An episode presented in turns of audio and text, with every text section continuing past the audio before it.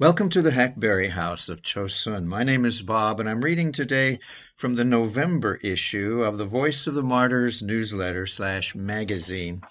The story today is entitled "A Big Stick, a Bigger Jesus." Now, the November issue of uh, this year is devoted to cross-bearing youth, young people who are bearing the cross, putting some of the older folks among us to shame, I think.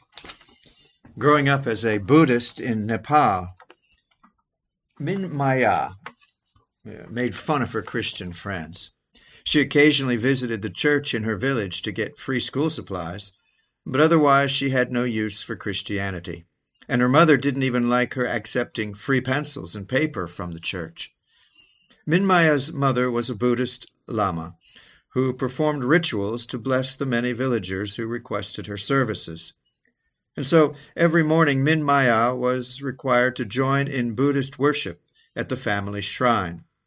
When she was old enough to leave her parents' home, Minmaya moved in with her older sister in the Nepali capital, Kathmandu, where jobs were plentiful and the pay was better.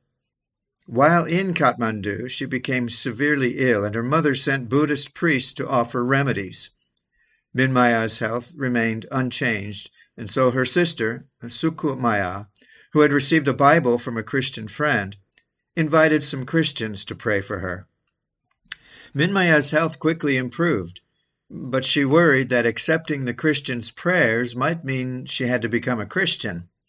And then, when another Buddhist priest asked, uh, learned about Minmaya's illness and prayed for her, Minmaya's health again deteriorated. She knew she had to call the Christians for help. Well, that night a pastor and his wife visited Minmaya and prayed for her. That was the right moment for me to know that I must follow the Lord Jesus Christ, Minmaya said. But my mom disagreed with this decision. Minmaya's family soon decided that she needed to return home, and her mother urged her to find another Lama to pray for her. If I go to the Lama, I will die, Minmaya thought. I don't want to die. I want life. When Minmaya told her parents that she had been healed through the Christians' prayers and wanted to attend church every week, her mother became very angry. If you go to church, she shouted, I'll kick you out of this house. Minmaya spent the night at her aunt's house, and the next day she returned home and began attending church secretly. Each Saturday, the day Nepali Christians gather for worship, Minmaya waited for her mother to leave before taking a 20 minute bus ride to a church in another village. After about a month, some neighbors discovered where Minmaya was going and told her mother. When Minmaya returned that day, her mother tried to hit her with a large wooden board, and so Minmaya ran to a friend's house and called her pastor. The next day, Minmaya gathered her courage and returned home to speak with her mother. But her mother, still in a rage, ordered her to leave and not come back. It was a very fearful moment, Minmaya said. After taking refuge for several nights with a Christian family and then in her church, she was invited to a Christian training program in Kathmandu. Meanwhile, she stayed in touch with her father, who was careful to keep his phone away from his wife so she wouldn't know he had been talking with Minmaya. Several months later, Minmaya's mother called and said she wanted to see her. After the family shared a meal one evening, Minmaya's mother pulled out a big stick and brandished it at Minmaya and her sister, who had returned home during the pandemic. Who is the biggest? her mother said. Is your mother the biggest, or is your Jesus the biggest? When Minmaya and her sister replied that Jesus is the biggest, their mother struck Sukumaya's leg and then walked toward Minmaya, her brothers and father protected her from harm, but Minmaya's mother continued to oppose her and her sister because of their Christian faith. Every Saturday, their mother would stay by the front door with her stick, preventing the girls from leaving the house to attend church.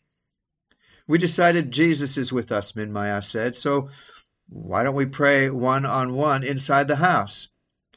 Realizing that the girls were praying when their eyes were closed, their mother ordered them not to close their eyes.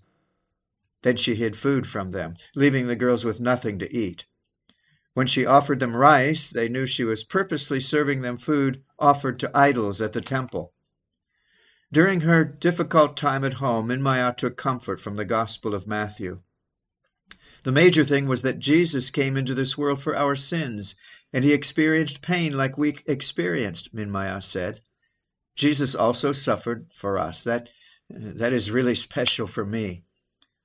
One night after Minmaya's brother became so angry that he beat her, the sisters decided they had to leave. A frontline worker helped them get training to become tailors, and they soon opened a shop where they produced formal gowns like wedding dresses. Christians have helped them purchase five sewing machines, and they've hired another Christian girl to work with them. The sisters uh, live in a room above the shop, but the building owner has warned them not to allow Christians or foreigners in their store. One of Minmaya's favorite verses is, Let no one despise you for your youth, but set the believers an example in speech, in conduct, in love, in faith, in purity. The sisters' relationship with their family is still difficult, and their mother and most villagers blame the recent death of the girl's father on their Christian faith. Minmaya is now 23. She continues to follow the Lord, rising early every morning to read the Bible, pray, and worship. Worship is the best for me, she said. It's like the heart to heart time with the Lord. Minmaya, Nepal. We'll have another story of a young person next time around. Thank you so much for being here. And if you'd like to be put on the mailing list and receive free your own copy of the VOM newsletter, just contact these people at vom.org. vom.org. This is the Hackberry House of Chosun, and this audio is being released on 1126 uh, 6, uh, 22. Lord willing, we'll talk again real soon. Bye bye.